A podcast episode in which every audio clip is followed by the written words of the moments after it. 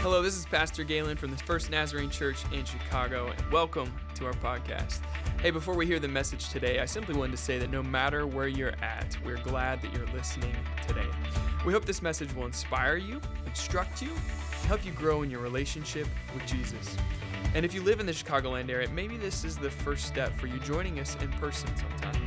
Or if you want to, you can always check out our online live services every Sunday on our website at firstnaz.cc. Thanks again for joining us. Enjoy the message. Well, today, uh, if you're new to our church, I'd love to share the message with you. Uh, we're in the second week of this month of October, looking at our families and our family relationships and learning, as followers of Jesus, how do we live in relationship with our family. Uh, one thing we recognize is family can be amazing, it can be the safe place where we experience love. And family, if you've spent any time living in relationship with your family, can be hard and difficult and exhausting. Have a family, they said. It will be fun, they said.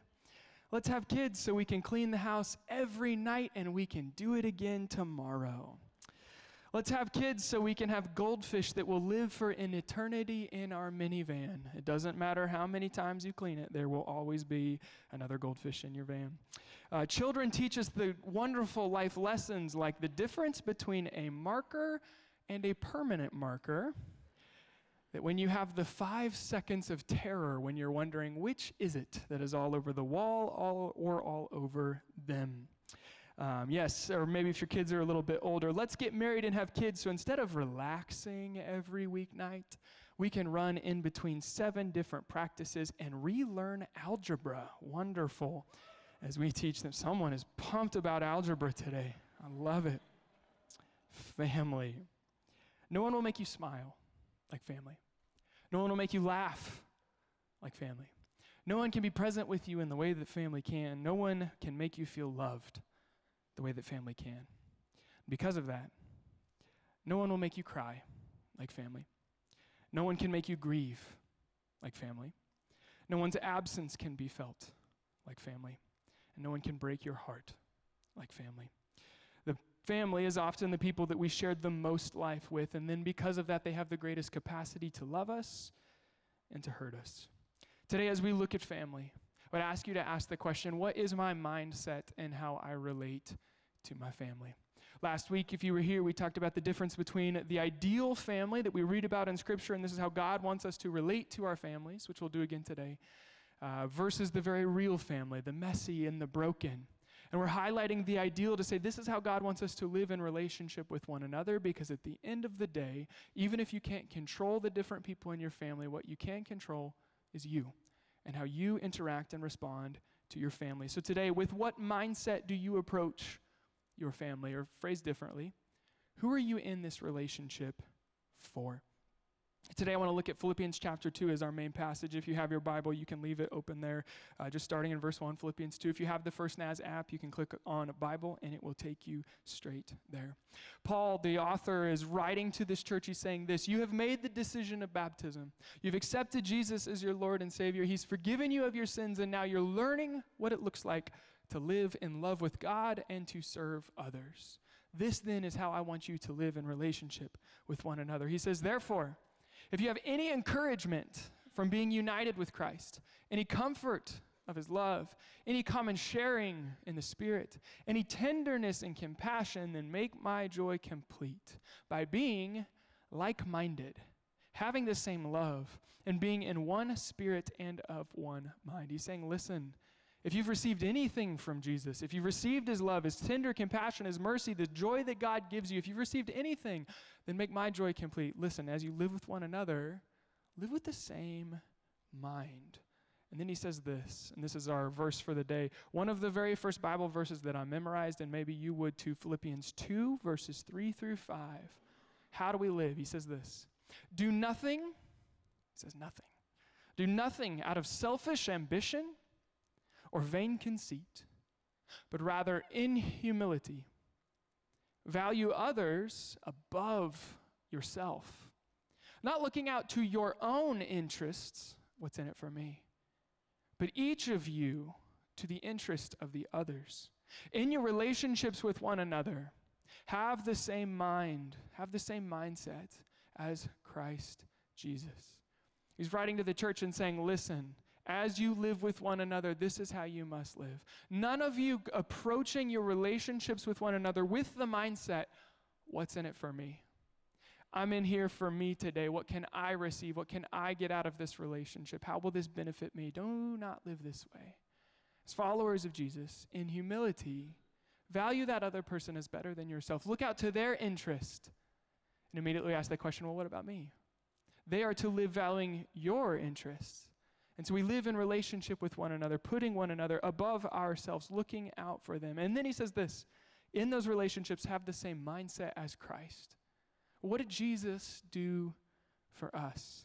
The scripture would go on. He says, Jesus, who being in very nature God, would not consider equality with God as something to be used to his own advantage. So, Jesus, who is God, who has all power, authority, create everything that there is, does not use that to his advantage.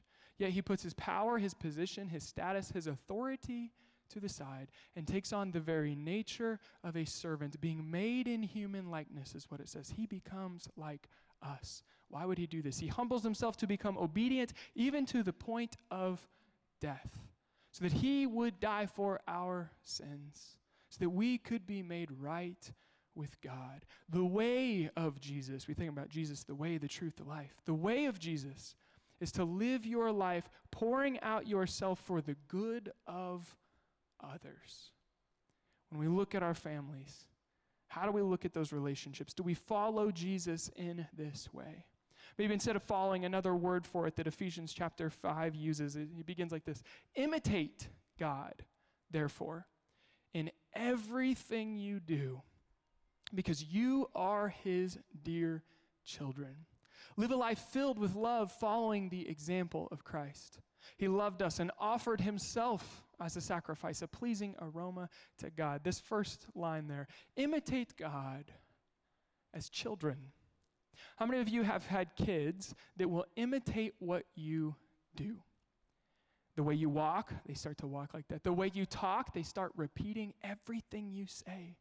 There's no warning for that. I remember being in the kitchen one day and my wife said something. I was like, oh, shoot. And from the other room, I hear, oh, shoot. I'm like, what? They imitate, they repeat, they model what we, what we do, what we model, they end up doing. My two girls um, are six and three, and in this little stage, they want to be like mommy and want to be like daddy no matter what it is. Just this week, um, my wife had literally just cleaned the closet.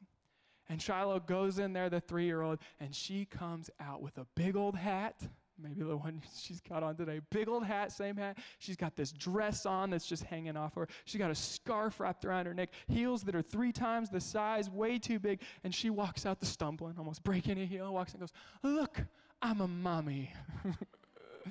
I want to be like mommy. Or Lillian will do the same thing. And it's not just with mom, but even with me. If dad's got a work project, they want to do it with me. If dad goes camping, then they want to go camping with me. Uh, and it's played out in our life, you could see. So we have to learn how to do work projects together. The hammer, and then we've only hit a couple fingers. And then camping, which was funny. I set up the tent in the yard, and I was like, let's go camp, girls. You know, I want to be like daddy. I want to camp. I want to sleep outside.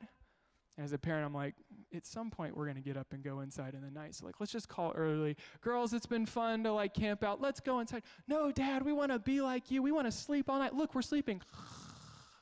And you can tell because look at Shiloh. No kid sleeps with that kind of smile on their face. Dad, I'm sleeping. I'm sleeping. No. Dad, I want to be like you. Children. It says, imitate God as his dear children. How does God work? How does God love? We have the example of Jesus who lays down his life. But if, if you don't mind, we'll go a little bit theological for a moment and then go practical. I think one thing that we need to look at and realize as Christians, this God that we love and serve, the God Himself, the God we believe in, is the Trinity, who is Father, Son, and Spirit, three, but one as well. How does God even relate within Himself?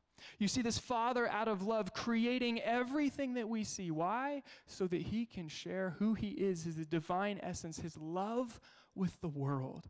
And He creates this humanity, and for love to exist, there must be free will. And when we use our free will to bring about what the Bible calls sin, living not according to how God would want us to, it brings about death and chaos and destruction into the world. But because of God's great love, He doesn't leave us as we are, but He sends His Son to come and die for us so that we might have life with him. And as the Son, as Jesus is living here among us, how does he do it? He lives his life to serve others, not to be served, but to serve others and be a ransom for many, healing and practicing compassion and mercy and justice in the world. And he doesn't do it for himself. He points back to the Father. No, I'm not in this for me. Look how good God is. He does this in the power of the Holy Spirit. And then he sends the Holy Spirit into the world that we would know God, and the Spirit's work is to woo us, to help us see who God is, and bring us back in right relationship to Him. But the Spirit doesn't want credit for it either.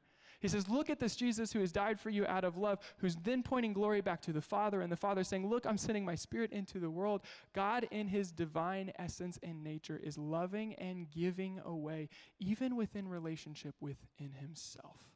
So when we look at communities, friendships, family, we still then there have the picture of how to love one another. If we each would lay down our life and hold up the other and point to the good of the other, if all of us do this together, this is the way that we have been called to live. This is the God of love. It says full of love for one another. This is how we're supposed to live. You know, I think um, the practical side, as we live, I think sometimes in our faith, we tell our kids what to believe. Yeah, I want to, even the things we've said. I want to love people, I want to lay down my life. I would ask us, parents, grandparents, how often do your kids see you practicing the things of faith? Not just hearing you say, Yeah, I believe in God, or we go to church. See, I came to the realization this week oftentimes as we practice our faith, it becomes very private. And I don't think faith is meant to be private, it is meant to be personal. This is between me and God, and you will give an account before God for your own life. It's personal, but not always necessarily private. I thought about my own life, and I even got a little convicted. Most of the time, I'll wake up before the, anyone in the house wakes up, and there is nothing quieter than a dad trying not to wake up his children. You do, you do the tiptoe dance. You go down the stairs like this. Don't wake up, please. Quiet time. I get down there and I read my Bible and I pray for my family and and I recognize that even these things I'm doing, they're, they're private. No one else in my family sees me doing them. And even to the point where um, two weeks ago, I thought I was quiet. I was down there, I was praying, and I hear this. Lillian had woke up like an hour earlier than she normally does, and she's coming down the stairs. I'm a terrible father in that moment. I was like, ah, oh, we just go back to bed so I can pray for you. I want this quiet time. and I thought, oh, well, now I'm interrupted. Now we're going to start the day. I felt like God was tapping on my heart to say, what if this is not just for you? Where is she going to learn to do the same thing? So, Lillian, come up in my lap. What are you doing, Dad? Why are you just sitting in a chair? I said, Well, this is where I read my Bible and I pray. Would you pray with me? What do you want to pray for? Parents and grandparents, when you ask your kids to pray, this is just me. Don't correct them. Let them pray for anything and everything they want. If they get so focused on praying the right things, then we lose relationship with the one that we're praying to. For when your four year old is sitting in your lap and you ask them, How was your day? Half the time their thoughts that they're sharing are incoherent anyway. Is the point about them sharing about their day, or is the point sitting in the lap of the parent who loves them and sharing? Teach them to pray. Do it with them. Let them catch you doing the things of faith. I remember waking up and coming upstairs and my mom kneeling at the couch praying I remember walking through the living room and seeing my dad's Bible open next to his chair. Let them catch you doing the things of faith. And not just the things of faith, but modeling healthy relationships. You had that moment where you uh, have a disagreement, let's call it that. And then you say, not in front of the kids, not in front of the kids. And we can talk about it later. That's fair. That's actually a good practice as long as you do come back and talk about it. I would say this when you do, and when you would arrive at a way forward if there's reconciliation, if there's forgiveness, you've found a way forward. Practice that again in front of your kids. Let them see, yes, we have a healthy disagreement. Let them also see, hey, and we found out we're going to show them how we talk about it. We're going to show them how we forgive. We're going to hug one another. We're going to kiss one another, and they will see modeling a better way forward. Let them catch you doing the things that you should be doing. Even for parents, I would just say this we can see this through the different natural stages of parenting. First comes nurturing. When you have a little baby from the point of conception until uh, they're ready, running, walking around, most of life is nurturing. You're holding, you're loving, you're sharing that love with them. But quickly after nurturing comes discipline. Go to the next one, and discipline where all of a sudden, this is the toddler phase is like, no, do not touch the stove, it's warm. No, take your tongue out of the electrical socket. Yes, no, discipline, boundaries. Boundaries are helpful. And then it goes from discipline to training. Hey, this is how we relate with that. When you meet your teacher, it's going to be yes and thank you and please, and we're kind to other people. Don't punch that kid at recess. We interact kindly. You train them how to live. And training then moves into coaching. Maybe into the teenage years, you think of a coach who calls a play and the player goes and runs it and then comes back to the coach again. Where you're practicing more inner, uh, independence within your family and they're living more. Maybe the most difficult stage of parenting. How can I be a coach and come back and we have still good relationship and then moving from coaching on into friendship? Once they mature into adulthood and then you can enjoy friendship for the rest of life. Two quick thoughts on this. First of all, parents, recognize the stage that you are in with your family. Go back one. Recognize the stage that you are in with your family. Maybe, I didn't put numbers on these because it's different at different times. But how do we shift and see that our child is maturing and growing? If you have a young kid and you're used to discipline, it can be hard to shift into training or even coaching as a teenager. You find yourself still coming hard down on discipline. How do you shift your mindset to become a coach? Or the opposite, when your kid needs discipline, but you're only still nurturing. How do we live in the moment and parent in the moment we are in? God, give us wisdom and help us. But secondly, for each and every one of us, even if you're not a parent, I want you to see this. What this tells me about a God who would create family in different stages. I wonder in our faith if God, as a parent, interacts with us differently at different stages. Maybe for some of you, well, 20 years ago, I heard from God. I encountered God in this way, and it was just so sweet. And I've been missing that in my life. And it's not a bad thing, but then our mindset becomes, well, if I could just go back there or duplicate or replicate those things that happened, then I would feel close to God again. Yet, even if you do that, oftentimes, well, it's different. What if God changes how he interacts with us because, as it is for children, he wants us to mature and grow into an adult, mature faith? So our posture is God, I don't know what you're doing in this season. I don't know why you're doing this. It feels like you're different or distant. But teach me what I need to in this phase to know you more. As we live practically with our family, if you want to get a practical list, here it is. From Colossians, it says this Since God chose you to be a holy people he loves, the church, you must clothe yourselves with tenderhearted mercy, kindness, humility, gentleness, patience. Make allowance for each other's faults. Forgive anyone who offends you. Now, look at that in the lens of family. With your family, can you practice mercy? This is compassion for someone. When you have every right to drop the hammer, they did what they knew they shouldn't do, and you can stand there and punish them. What does it look like to practice mercy? Mercy or kindness to be friendly and considerate of your siblings, your parents, your children, to be gentle with them, to be tender with them. Not only that, but patient. Why is it that the people that we live in the closest proximity with, the people that we become the most familiar with, are the people that we lose it on the fastest? The people that love us are the most are the ones that we cut down the fastest.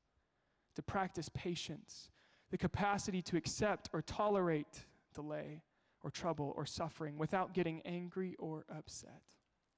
And then this line make allowance for each other's faults, make room. Listen, your spouse is going to tell that story wrong and remember it wrong and share it with your friend wrong. Your kid is going to mess up. Teenagers, your parents will mess up. They're not perfect and they're figuring this out too. What does it look like to know that that's going to happen and make room for it? I knew that was going to happen, and that's okay. So before I get angry in the moment, I can choose to practice patience, mercy, forgiveness. And it ends with forgive anyone who would offend you. To forgive is to stop feeling angry or resentful towards them for that offense, flaw, or mistake. You know, Pastor Galen, how do I live that way with my family? Have you seen my family? Our home is not one of humility and mercy and forgiveness. How do we do this? He goes on and says this, and this is important. Remember that the Lord forgave you. So you must forgive others. And then, above all, clothe yourselves with love, which binds us all together in perfect harmony. Here's how we live with our family eyes up here so that we can love here. Do you remember when God was merciful with you? Be merciful with them. Do you remember how God's kindness was shown towards you when He didn't have to? Be kind to them. Do you remember how God was patient with you when you just kept messing up? Be patient with them. Do you remember how God forgave you when you did not deserve it? Forgive them. Eyes up here so we can love here with our family. Eyes on Jesus. And practice the pause. When you want to react, when you want to tell your teenager, teenagers, when you want to tell your parents, when you want to yell at your sibling, pause. Scientific and neurology would even say if you take one second to breathe, that oxygen in your brain helps you process more clearly. But also, what it does as a Christian is give room for God's Spirit in our conscience to speak to us. You see, we believe if the Holy Spirit comes and lives within us, let me ask you, how does God change and transform your relationships? Some of us are like hoping we'd walk into church and God would like, bam, lightning bolt, and now all of a sudden I can love my family. So, how does He do it if that's not it? God's Spirit living within us begins to work in and through our conscience, speaking little thoughts to us that are good and loving and kind and true and compassionate. When we obey them, we begin to interact differently and God changes us. As a Christian comedian, Michael Jr. said this week, you know, I've heard a lot of names for God. There's God, there's Yahweh, Jehovah Jireh, there's all these names for God. I, I heard another name for God. It's called something. S O M E T H I N G, something. I said, What do you mean that's not a name for God? That's not in the Bible. And he goes, Because I have heard people time and time again say, I knew I was about to do that bad thing I was going to do, and then I did it anyway, and then I felt bad, and then I said the words, Something told me not to do that. What if the Spirit living within us was working in and through your conscience that we needed to pause for just a moment? Don't say that. Ask for forgiveness for what you just said. It's not okay. Tell them you're sorry. Maybe instead you should say this pause, listen, then act obediently to it. Ultimately, why would God give us family? God could have given any societal structure He wanted to. He could have made each one of us rugged individuals, no family, just you on your own. Why? Family. I think God gives us the gift of childhood to learn how to be provided for, to learn that there is one who loves us, who will care for us, and provide all that we need. God gives the gift of parenthood so that we can learn unconditional love. No matter what you do, I still love you. So that we can begin to learn how God looks at us. God gives us marriage. Why? I heard one preacher say, God does not give you marriage to make you happy. Oh, I'm just going to find my soulmate, and then we're going to be the happiest we've ever been for the rest of our life, and we're going to smile at each other every day, and you've been married for 20 seconds, and that's cute. Um, God does, happy, marriage does bring us happiness, but God does not give us marriage to make us happy. As the preacher said, God gives us marriage to make us holy. Or in churchy language, nothing will sanctify you more than your marriage. Because when you live day in, day out with the same person, yes, you will love them, you will experience love differently, but also it will bring up things within you. You will never realize how selfish you were, how much you preferred your own way, how much you wanted to have the last say. What if marriage is meant to bring those things to the surface so that God could address them and begin to change us into who He wants us to be? Husbands, wives, these words for you of how to live, Ephesians 5 says this Submit to one another out of reverence for Christ. When Paul is writing and he says, Husbands, wives, this is how you should live with one another, this entire next phrase that he's about to say is blanketed in this principle Wives, husbands, submit to one another out of reverence for Jesus. For wives, this means submit to your husbands as to the Lord. As the church submits to Christ, so you wives should submit to your husbands in everything. Oh, really, Pastor Galen? It's 2023. You're really going to say that? Sure. Well, we as a people look at Scripture first and then our culture. We don't look at our culture and then look through Scripture. When we do that, that is the first step of living away from Orthodox Christianity. We look at Scripture first and then understand the context. These words, which have been pulled out and just used by themselves many times to hurt, are blanketed within, yes, wives, but also both of you submit. Because then he goes on. For husbands, this means love your wives, just as Christ loved the church. He gave up his life. This love isn't this Nicholas Sparks and doves flying and oh, love and a great feeling. Love as Jesus did. What did Jesus do? Jesus died for the sake of the church. I actually think the call to husbands may be stronger. Listen, lay down your life for your wife. Do everything. Lay down your life for her. Now, again, blanketed, both of you submit to one another. Because what you find is if you have a husband or a wife who is loving you in this way, it is so much easier to love them in return. What about me? What about my interests? What about my own way? What about what I want? Well, if she's looking out for those, for you, you can do the same for her, and you are both taken care of. What does this look like? My, my brain went to Romans 12:10. It says this: "Outdo one another in showing honor." Let me ask you: Are there any competitive people in the room? Competitive people? A lot of the teenagers. Anybody else competitive? Wonderful. Afterwards, if you raise your hand, we're going to meet in the gym. We're going to have a competition, and I will beat you in that. It's going to be awesome. We can be competitive together. If you're competitive, hear this. This is the only time in Scripture I see this word outdo one another. Outdo somebody. Compete with him. Husbands, wives, you're in a competition this week, but do not tell your spouse, okay? This is for you. Don't tell them, but you're in a competition and you should win. Outdo them in showing honor. What do you mean by honor? Uh, honor means to regard someone with great respect, esteem, or admiration. The easiest way I can think of it, I'm from Kansas, I've been a Chiefs fan my whole life, and now all of a sudden everybody's a Chiefs fan because Taylor Swift shows up at the game. Because when we look at Taylor Swift, it's with respect, esteem, admiration. Oh my goodness, it's Taylor. She there? She there? We don't need 15 cutscenes. Yes, we know she's there.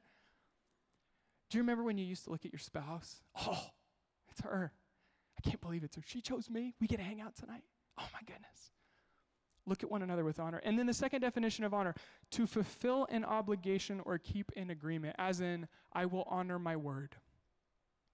If you got married, for better, for worse, for richer, for poorer, in sickness and in health, honor your words and practice it young people or those that are not married, why is this important? You may not think this is for you.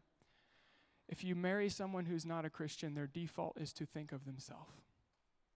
If you marry someone who is a Christian, they're not perfect, but they're learning how to put Jesus first, which means they will serve you first. So in a Christian marriage, you're both serving one another, which is why this matters. Practically, here's what I want you to do outdo one another in honor. Women, listen to me this week. Go home. When he comes home, make his favorite food for dinner. Afterward, lead him into the, the living room where you have already turned on the game. Make him some popcorn. You say, You can watch the game. I'm going to be quiet for a little bit, actually. You enjoy this, okay? I'll rub your feet. No, that's too far. Feet are gross. I'll rub your back. It's going to be great. Husbands, when you get home, make your wife her favorite dinner. Forget it. We both know you can't cook. Order out her favorite meal, get it delivered. Turn off the game. Look in her eyes. Listen. Ask questions. Practice her favorite love language, not yours. You know what every woman's favorite love language is? Vacuuming. Go clean the house. She'll love it. Take care of her. Start the bubble bath. Put her needs first. Outdo one another. How much easier is it to love that person when you both do it for one another? What if in our marriages we stop tearing each other down, bickering, complaining, grumbling, correcting, and instead we practice the pause? We chose kindness again. We outdid one another in honor and in love, preferring the other above ourselves. For all of us today, listen, do nothing, nothing out of selfish ambition or vain conceit. In humility, Value others above yourself, not looking out to your interest, but for the sake of others. If we can live in marriages like this, we can live in families like this, then society turns like this, and then the world is as it should be. But it starts in the family. The mindset shift who am I in this for? If I'm in it for Him, then I'm in it for them. And if I'm in it for Him, that means I will lay down my life. Let them catch you. Practice the pause. Today I thought about ending the message here. Go and live this way, and you should. Do it practically, outdo one another in love. But as we move to close, I was preparing this week, I felt like God just shifted my heart. Begin to think about some of you and your families. Because we all have family, we all have a heavy burden for family. If I asked you today, how can I pray for your family? Almost immediately, a situation or a person comes to mind. So, what I wanted to do to end our service today is to give time and space to pray. Because you can go home and live these things out practically, and you should. Do you know what we need in our families? It's a move of God. Because you can control you, but maybe we would pray that God could begin to transform their heart that God would turn their heart back to Him for our kids, for our grandkids, that God could mend relationships and begin to heal our families. Things that we cannot do, we have to put at the foot of God and say, God, do what only you can do and do it for my family. So as we pray, I encourage you to pray and do whatever you feel like God has called you to do. For some of you, maybe it means pulling out your phone and texting and saying, I'm sorry. Maybe don't even ask for forgiveness because then they might feel obligated. Just say, I'm sorry. Some of you maybe text someone you haven't talked to in a long time. I know it's been a while. I know things are rough. Just want to let you know I love you. I'm praying for you today. Some of you are sitting next to your spouse and things are rocky. Hold their hand. Pray that God would heal your marriage. Some of you are with your family. Just link arms with your family. God, help us to follow you. If you want to pray at the altars, you can do that. If you want to pray in your seats, I want to be quiet so that you can call out to God for your family. Let's pray together. Bow your heads, close your eyes. God, in these mixed moments, we call out to you. Come and do what only you can do in our families. We take our hurt and our brokenness and the weight and the burden and put it at your feet. God, would you heal? Would you restore marriages? Would you mend relationships? Would you call sons and daughters and grandchildren back home to you? Would you help us all to follow you? Spend these next few moments praying for your family and then receive this blessing over your family. Let's pray together.